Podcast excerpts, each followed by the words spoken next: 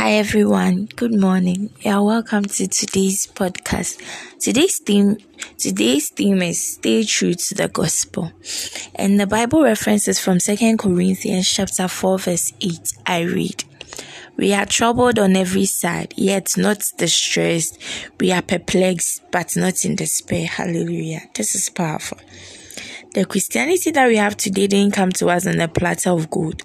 If you read about Christian martyrs, you find that many were killed, beheaded for their testimony of Christ. On one occasion, over 6,000 men were slaughtered for their faith in Jesus Christ. And they were soldiers. They believed the gospel with all their hearts, and nothing was going to stop them from transferring to the next generation the same faith that they had received all the years that you've probably had liberty to worship the Lord, to praise Him in the church, attend crusades, and participate in life transforming meetings. That liberty came through the deep struggle, prayers, sweat, tears, blood, faith, determination, and passion of other men and women who staked their lives on the gospel. They weren't only persecuted, many were buried alive. Oh God.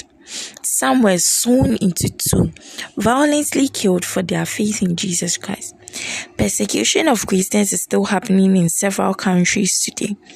Some countries have concentration camps where Christians are subjected to harsh and heinous treatments for their faith in Jesus. A very recent report officially shows that Christians are the most persecuted group in the world. I'm bringing this to you so you understand that the faith of Jesus Christ that we have, the message of Christ that we've believed is worth everything. Hallelujah. In spite of the persecution, those before us maintained their faith and stayed true to the gospel. It should and must be the same in our day. Hallelujah.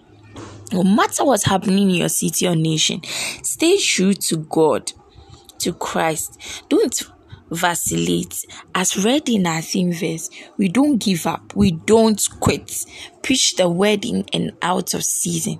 Nothing should be terrifying or intimidating enough to keep you quiet, for greater is He that is in you than all the adversaries and adversities in the world. Hallelujah. This is wonderful.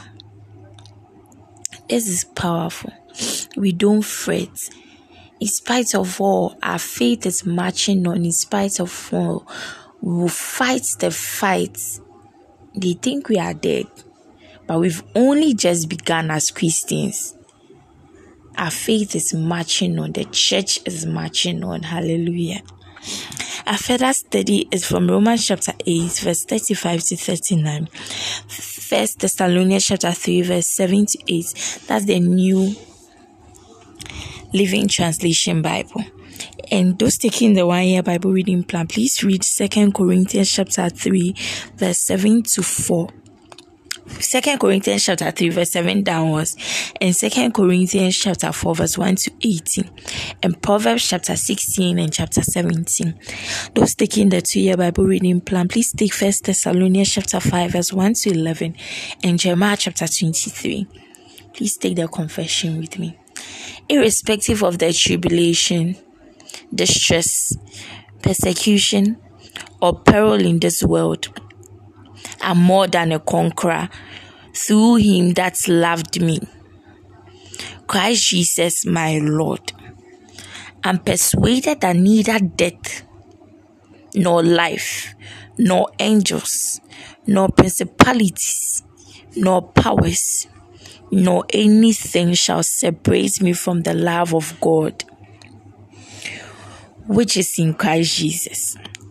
I remain steadfast, unmovable, always abounding in the work of spreading the gospel to the ends of the earth. Hallelujah. Have a beautiful day. Today's message is wonderful.